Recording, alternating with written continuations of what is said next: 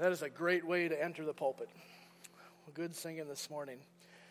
Before we jump into our text, I just want to give you a reminder. We've got prayer cards for Jordan Hecox, his church planter. He was here several weeks ago and preached from the Psalms for us. And so just wanted to let you know those are out on the welcome table.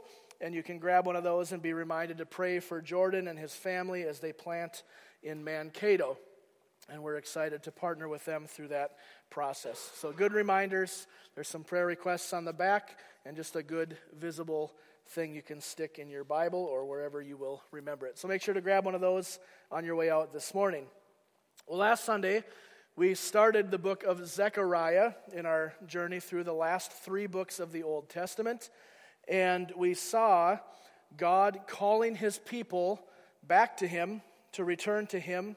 And he did this a few different ways. He calls them in order so that they would avoid his wrath, because he's going to judge their disobedience. He calls them back through warnings. If you remember this from the first chapter, he says, "Remember your fathers, and they didn't listen to me. Don't be like them, but return to me." And finally, he calls them through his word, and how his word has outlasted those who have disobeyed him. And he says, "Come back and return to me." Then we saw at the end of our time the first of 8 visions that God gives to Zechariah. And we saw the state of the people of God who are down in a valley representing humiliation, and how God promises to return to them with his presence and with his blessing. So now today we are going to pick up and finish chapter 1, and we will go all the way through chapter 2.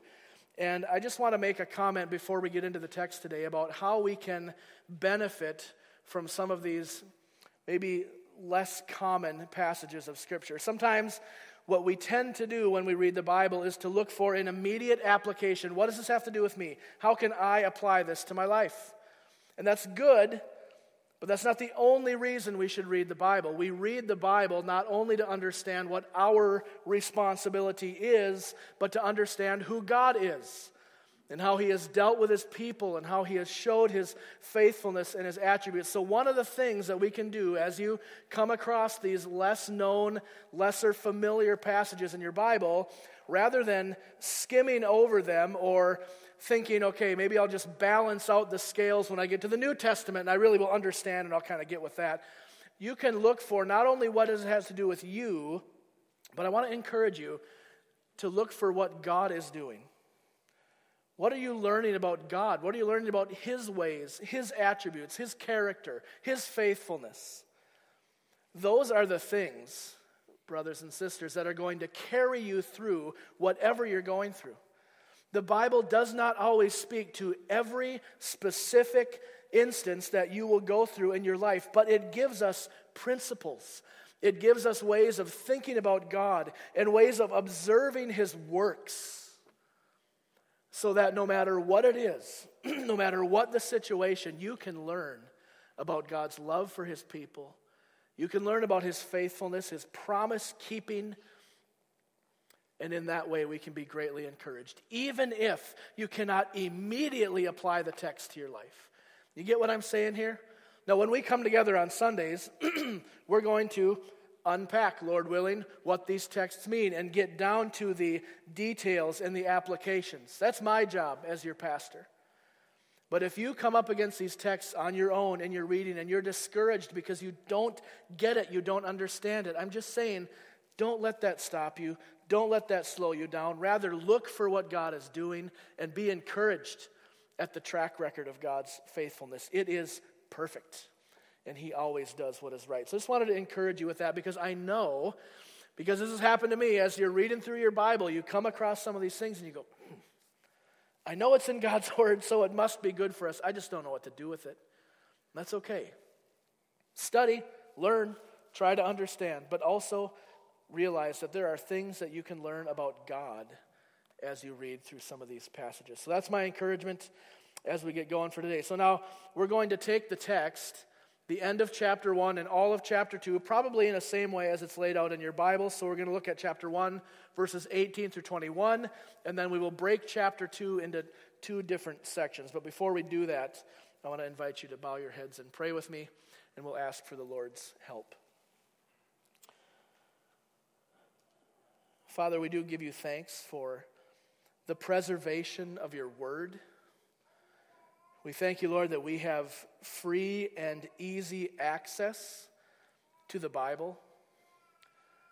And Father, we invite you here by your Spirit this morning to work through your word and in the hearts of your people. You do not need our permission. We are not allowing you here, but rather we ask, Lord, as the posture of our heart is to humble ourselves before you and ask that you would teach us, that you would show us what you have from your word, and that we would learn not only what our responsibility is here, what you are telling us, but that we would learn of you and of your character and about your truth. So, Father, come. Be our teacher this morning. Give grace in the preaching and grace in the hearing. And above all, we ask that your gospel and your Son would be magnified this morning. And it's in Jesus' name that we pray. Amen. I'll invite you to open your Bibles to Zechariah chapter 1. And we will read the last few verses here, starting in verse 18. So Zechariah chapter 1, starting in verse 18. And I lifted my eyes and saw, and behold, four horns. And I said to the angel who talked with me, "What are these?" And he said to me, "These are the horns that have scattered Judah, Israel, and Jerusalem." Then the Lord showed me four craftsmen. And I said, "What are these coming to do?" He said, "These are the horns that scattered Judah, so that no one raised his head, and these," referring to the craftsmen, "have come to terrify them, to cast down the horns of the nations who lifted up their horns against the land of Judah, to scatter it." Now in the book of Zechariah, when we read things like, "I lifted my eyes and saw," that indicates to us that we're in a new vision. So remember I said last week that these 8 visions happen all on the same night, but they are separated. They are categorized. And when we read, "I lifted my eyes," that means we're in a new vision. Something new is being told, or something new is being seen.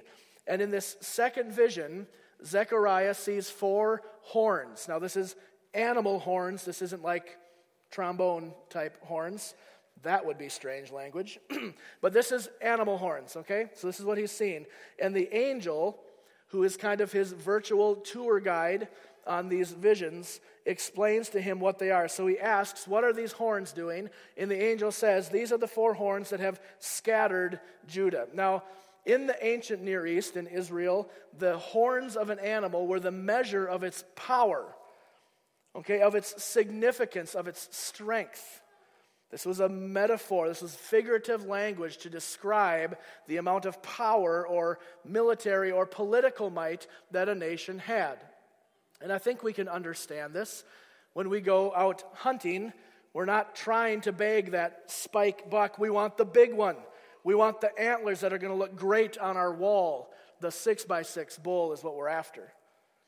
Or, in cattle language, longhorns are more valuable. They have these great horns on the animal that signifies this is a significant animal. This is a big, strong thing. Okay, so just as in the animal world, horns were a measure of significance and strength, so in the political or military world, this was a way of describing the strength of a nation. The fact that there were 4 horns in this vision is significant in the sense that it is meant to tell us that it was coming from every direction. So four corners of the earth, 4 points of a compass, that kind of a thing. So a lot of people have tried to figure out, well, which exactly were the nations, these 4 nations to the north, south, east, west. That's not really the point. The language is more inclusive or encompassing to tell us that from every direction, the people of God had been surrounded, provoked, scattered, from all directions. This was not just one thing that they were dealing with, but there was 4 from all directions that had scattered the people of God. And these strong nations, these strength that's represented by the horn, had risen up and scattered Judah all across the map, as it were. But because God is jealous for his people, and we saw last week that he is angry with these nations who have scattered his people, he promises and tells Zechariah that he is going to override the strength of these horns. He's going to override the strength of the nations that had scattered them. And this is the first of two reversals that we're going to see in our text this morning. This first one being that the nations scattered God's people. Well, now God is going to scatter them. What you did to my people, I now do to you. We're going to see that again when we get into chapter 2. And how is God going to overthrow the power of these nations, these strong nations that had risen up and scattered the people of God? How is he going to do this? Look at verse 20. Then the Lord showed me four craftsmen. And I said, what are these coming to do? And when I read verse 21, I just get a little bit of a hint of doubt, maybe, or skepticism in Zechariah's voice. He's like, what are these going to do? So here's the picture. Political and military might, weapons of warfare, strength, dominance had scattered the people of Israel, and in response to this, God says, don't worry about it. I've raised up a craftsman. Doesn't this seem a little bit strange to you? Like, why wouldn't God have raised up a warrior, a king, someone who can go after these nations and dominate them in the way that they deserved? This is strange language, and I thought about this a lot this week because it just seemed to be craftsmen are not military people. And I thought, what are they going to do, make a scrapbook and terrify the nations with that? This is weird, right? And we got to figure out what's going on. So I came up with three reasons why I think God uses the language of craftsmen rather than might and warrior and soldier language. So see if you can track with this. This is what I'm thinking is going on.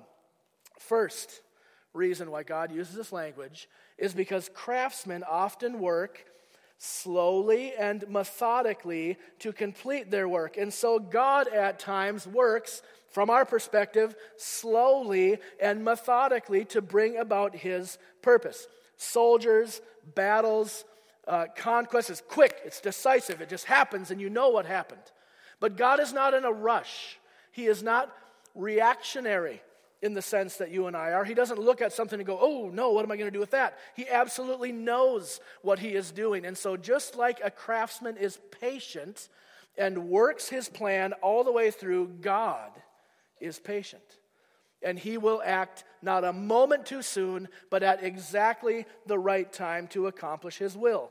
Second reason, I think, for using this kind of language is that oftentimes, the goal or the end result, the purpose of a craftsman is not made known until he is done with the work. Have you ever seen someone doing like chainsaw sculpting or ice sculpting? They start with a big block, and as they work, it's really difficult to tell what it's going to be until they get done. And they're cutting, and they're chopping, and they're picking, and the chisel goes, and all this kind of stuff. And then, once they're finally done, you go, oh, that's what's going on. Similarly, we read in the Bible that God's ways are not our ways. And so as his people observe his works, and they observe his timing, and they observe what he is doing, it oftentimes is like, we don't get it. We don't get it. But when it's done, when God's purposes come to pass, it is obvious, oh, that's why this happened here. That's why God did this at this time. That is how a craftsman works. I think there's some correlations there between how God works. Now, the third reason, and I've already alluded to this, is because craftsmen are not known as strong, mighty, soldier-type people. These are men with specialized skills who quietly work and do what they ought to do. So, to answer the question, why didn't God raise up military might to deal with the military-like aggression that had happened against the people of God? I'm saying that he chooses unconventional methods to accomplish his will. How many times have we seen in the scriptures that God routinely uses underdogs, lesser-known, weak people to accomplish his purpose? And the reason he does this is because, and we're going to see this as we get a little bit later in the book of Zechariah, that it is not by might, it is not by power, but by the Spirit of God that he accomplishes his will. So if God had raised up a mighty soldier, a Goliath-type person, and sent him out to these enemies, everyone could have looked at that and gone, yeah, that's a pretty strong dude, and he's pretty good at warfare, so of course this would happen. But by God using unconventional means, weak means to accomplish his purposes, it magnifies his strength rather than the strength of men. And I just want to say as a quick parenthesis, for all of us who feel weak and inadequate, that does not disqualify you from being used by God, because God routinely chooses. Paul says this in 1 Corinthians 1 and 2, the things that are weak in the world to shame the strong. So don't be discouraged. If you feel weak and inadequate and unqualified, God uses that, so that you don't have a reason to boast and that his glory is magnified. Now he's going to do this to punish the nations using these unconventional methods, and this is where we see this reversal that I was talking about a moment ago. The same calamity that these people brought upon the nation of Israel and Judah and the people of God, God is going to bring upon them. It's a reversal. It's irony in a sense. God says, okay, you messed with my people. Now I'm going to do the same thing to you. And I'm going to do it in a way that makes you look foolish. Nobody wants to get beat by the craftsman. But that's how God is going to accomplish his purpose. Now, let's keep moving. Open your Bibles again, or if you still have them open, into chapter 2. And let's read chapter 2 together. We'll read the whole thing. It's only 13 verses. And then we'll do what we did last week, and we'll make some comments about the figurative language that's being used, and we'll get to the bottom of this vision. So chapter 2, starting in verse 1. And I lifted my eyes and saw, and behold, a man with a measuring line in his hand. Then I said, where are you going? And he said to me, to measure Jerusalem and to see what is its width and what is its length. And behold, the angel who talked with me came forward, and another angel came forward to meet him, and said to him, run, say to that young man, Jerusalem shall be inhabited as villages without walls because of the multitude of people and livestock in it. And I will be to her a wall of fire all around, declares the Lord, and I will be the glory in her midst. Up, flee from the land of the north, declares the Lord, for I have spread you abroad as the four winds of the heavens, declares the Lord. Up, escape to Zion, you who dwell with the daughter of Babylon. For thus says the Lord of hosts, after his glory sent me, to the nations who plundered you, for he who touches you touches the apple of his eye. Behold, I will shake my hand over them, and they shall become plunder for those who serve them. Then you will know that the Lord of hosts has sent me. Sing and rejoice, O daughter of Zion, for behold, I come, and I will dwell with you in your midst, declares the Lord. And many nations shall join themselves to the Lord in that day, and shall be my people, and I will dwell in your midst, and you shall know that the Lord of hosts has sent me to you. And the Lord will inherit Judah as his portion in the Holy Land, and will again choose Jerusalem. Be silent, all flesh, before the Lord, for he has roused himself from his holy dwelling. In the first 5 verses of this chapter, Zechariah sees a young man with a measuring line, a tool for measuring spatial dimensions. And he says that he is going to measure the dimensions of the city of Jerusalem. Now, we're not told who this young man is, and I don't think that's the main point anyways, but the point of a measuring line is to determine boundaries. You measure something to see how big it is, how far does it go, how much can we fit inside of this thing. And we are told that he is going to measure the city, likely because the Lord had said, okay, I'm coming back, I'm going to dwell with you in the city, and this young man is going to say, okay, God's coming back. How big of a space do we need to hold God? What is going to be the dwelling place of God, and how big this is? However, before he can get there, another angel comes down into this vision and tells the angel who's been talking to Zechariah to go and stop that young man and say, hold on, give him a message for me. He's going to measure out the city. He shouldn't do that. Why? What's the message that this other angel brings? The message, in summary, is that there is no city, there is no four walls that can contain the glory and the presence of Almighty God. And I don't think that we should view this young man with the measuring line as some kind of wicked, I'm trying to limit God as he's just excited about what's going on. And he wants to measure this out and see where is God going to dwell. And God says, hang on. There is no place that can contain all that I am when I return to dwell with my people. Jerusalem, when God returns to it to make his dwelling place with his people, will be a city without walls, we are told. Now, walls, of course, are the primary and main means of defense against enemy attacks. It is what makes a city secure. And a city's permanence, its establishment, is measured by the height and the thickness and the length of the walls that protect it. Think of Jericho. As we look back in the Old Testament, it was the place to be in Canaan because of its walls. It was so fortified and thick. Even in the stories that we read, this is representative. Think of Helm's Deep in the Two Towers. Never been breached because the walls were so thick and tall and broad. So walls are representative of defense. So the message that Zechariah hears is that God's coming back and there's going to be no walls, which would have probably kind of freaked him out because there's like, well, where's the defense?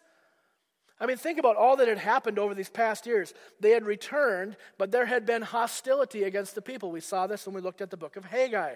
Samaria, for example, was kind of rattling their sabers to the north and saying, we better not let this stand.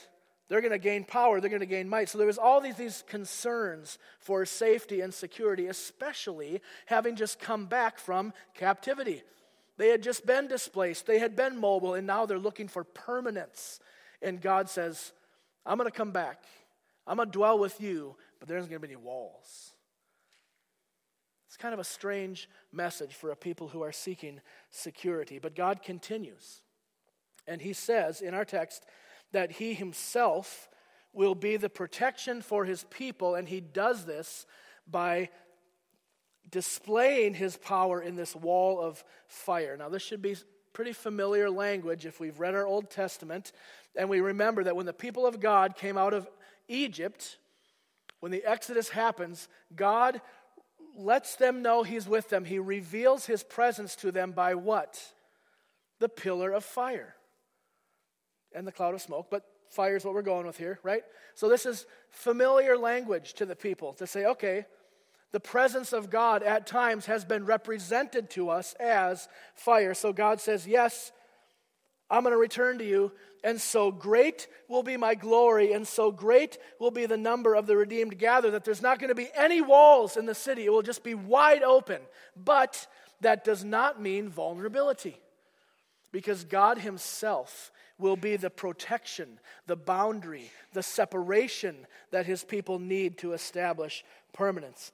And not only will this city be full of people, I think this is very interesting.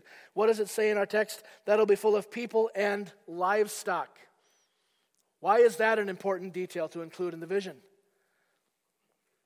Well, do you remember that the people had been really struggling with producing anything?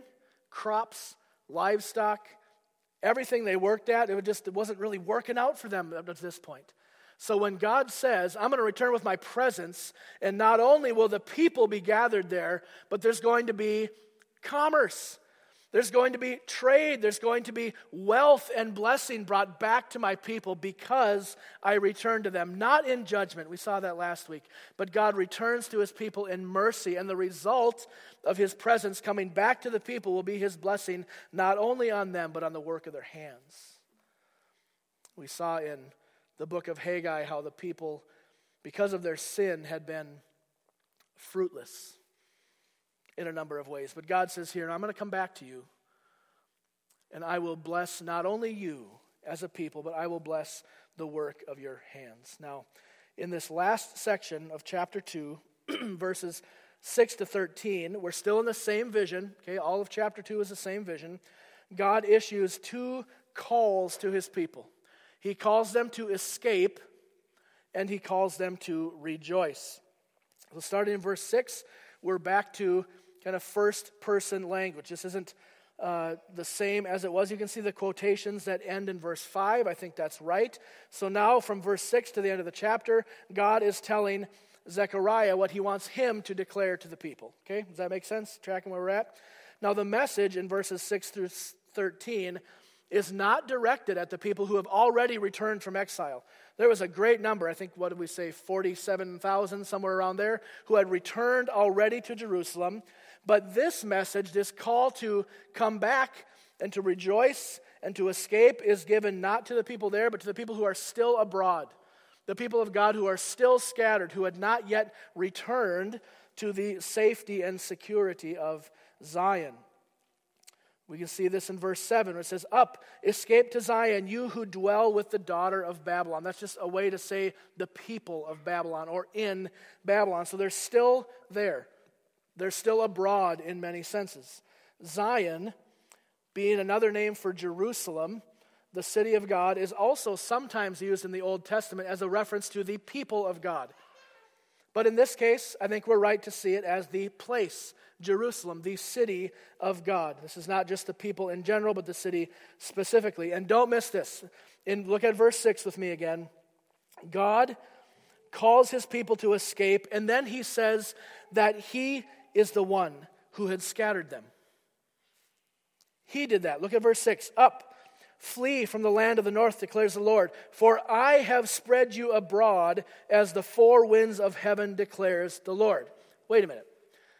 Didn't we just see in chapter 1 that these nations around Israel had lifted up their horns and had scattered the people, and to such a degree that God is angry with them and will punish them and judge them for that scattering?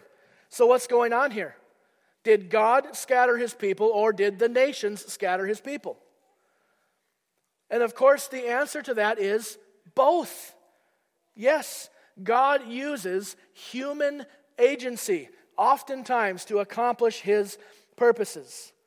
If you remember, God allowed judgment on his people, punishment on his people for not listening to his voice, for not obeying his word, and he gives them over to the covenant consequences of their disobedience, and Babylon comes in and takes them. So, did the nations scatter Judah? Yes. And did God scatter Judah? Yes. I'm not going to take the time to read this, but I want you to write down in your margin or on your notes, Isaiah chapter 10. Isaiah chapter 10 gives us a very similar circumstance. It's a wonderful illustration of the sovereign work of God as he uses human means to accomplish his ends. Just a really quick overview. In Isaiah 10, it's talking about the king of Assyria, and God brings punishment on his people through the king of Assyria, but the king of Assyria doesn't know that he's serving God. He's just doing what is in his heart to do, which is to conquer, to overcome, to persecute, do all the wicked things. But God calls him the rod of judgment in my hand. You want to talk about what sovereignty means? Read Isaiah 10. And I'm just saying something very similar is going on in Zechariah 1 and 2. With God using the nations around Israel to accomplish his purpose and to scatter them as a punishment for their disobedience. So read that text and compare it to this, and I think you'll be helped as we try to make sense of what's going on. Now, moving on in our text, we see this second great reversal. So the first one was the people who scattered Israel are going to be scattered. And now in verses 8 and 9, God says that the nations who plundered Israel are going to themselves be plundered. Okay, so you see this reversal of what has happened, or God reversing the effects of what they've done to his people. And again, just as we saw in the book of Haggai, God will move, he will act to cause this to happen.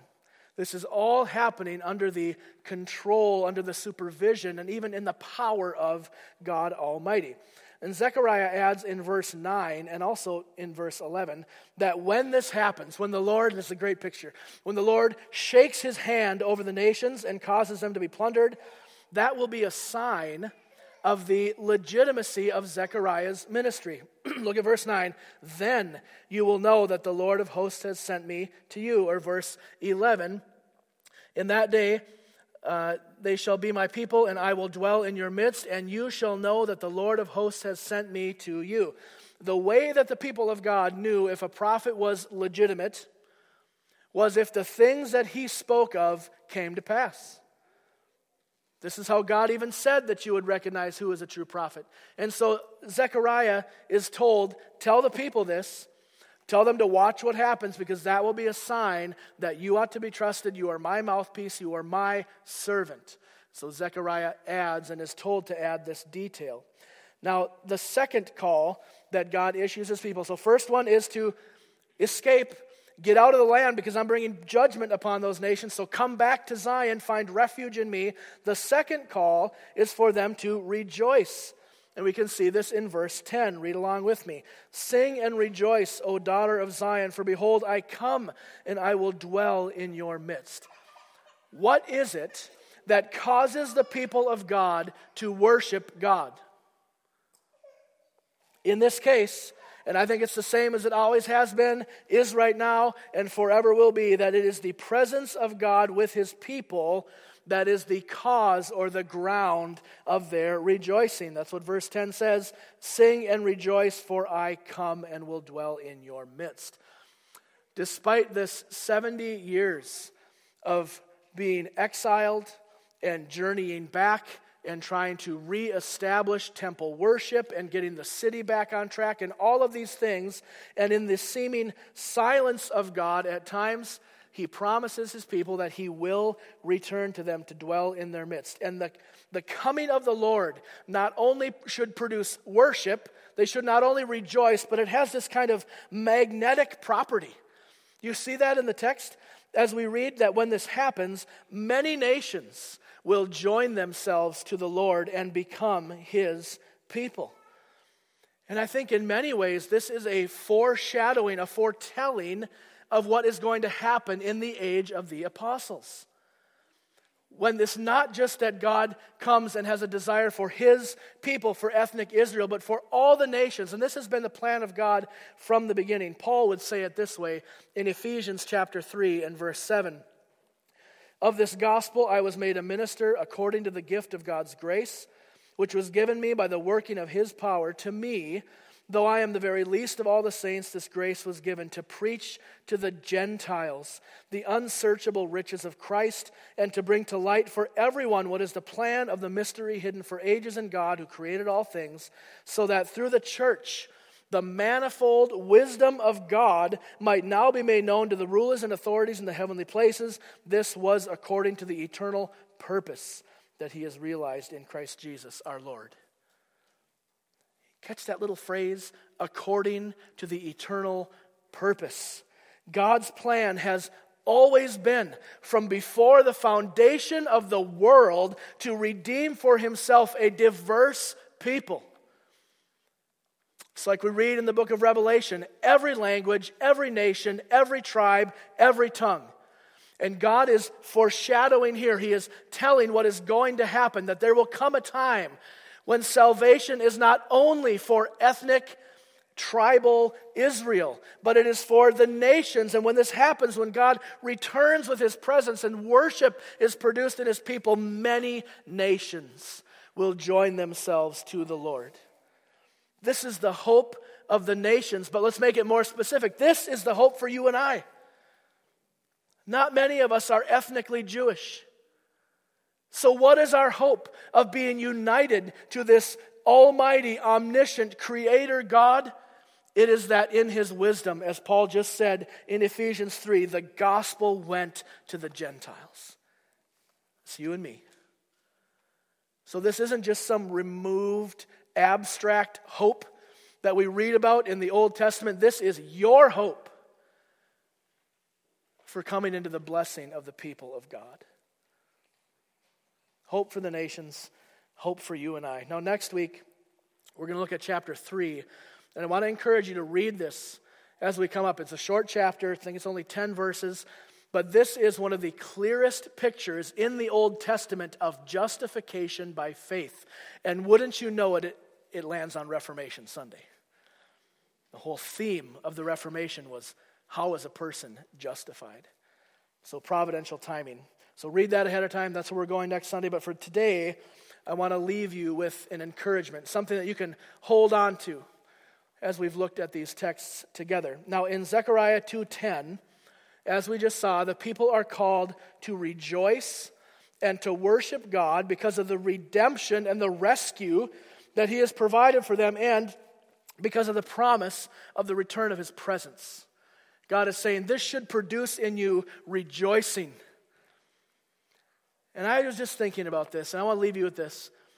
If these people of God, living 500-ish years before the coming of Christ, before the coming of the Holy Spirit as we experience him now, before access to the completed canon of Scripture and the finalization of all the Word of God, if they were called to look at the works of God and observe his redemption and worship him for it, you know where I'm going here? How much more should you and I, recipients of the gospel, indwelt by the Spirit of God, access to the Word of God, how much more should you and I rejoice and praise God for the great salvation that he has accomplished for us? It's why he saved you. God did not just save you so that you can have hope and confidence in your own and kind of, okay, my mind's at peace, whatever. That's great. That's a side effect. The reason God saved you is that you'd worship him, that you would praise him, and that your worship would be so contagious that everyone that you bump into would say, what is your deal? And you say, well, I got a great God. You know what he did for me? And you tell them. So just as these people were called to worship God, Grace Bible Church, I am calling you, observe the work of God and rejoice. Great and mighty. Remember the song of Moses? Great and marvelous are your deeds, Lord God Almighty. Just and true are your ways, O King of the ages. Who will not fear you, O Lord, and glorify your name? So hang on to this. Worship the Lord. Bring praise to his name because of what he has done. Amen? Amen. Let's pray. Father in heaven, thank you for stirring in our hearts through your Spirit. Thank you for prompting us to not always be silent, but to sing your praise, to live lives of worship in response to what that you have done. And Father, just as we see the example here in Zechariah 2 of your people being called to rejoice and to praise you because of your works, we ask that you would give us the same call. Lord, make it known to us that our delight and our responsibility is to worship you because of who you are, because of your great works, and because of your demonstrations of faithfulness. So, Father, thank you. Thank you for being a God who can be trusted. Thank you for being a God who is perfect in all of your ways. I pray for each one of us, Lord, that we would grow closer to you and that our worship, not just singing and corporate, but our whole life, our whole way of living would be in response to your goodness. So, Father, do this work in us, we pray.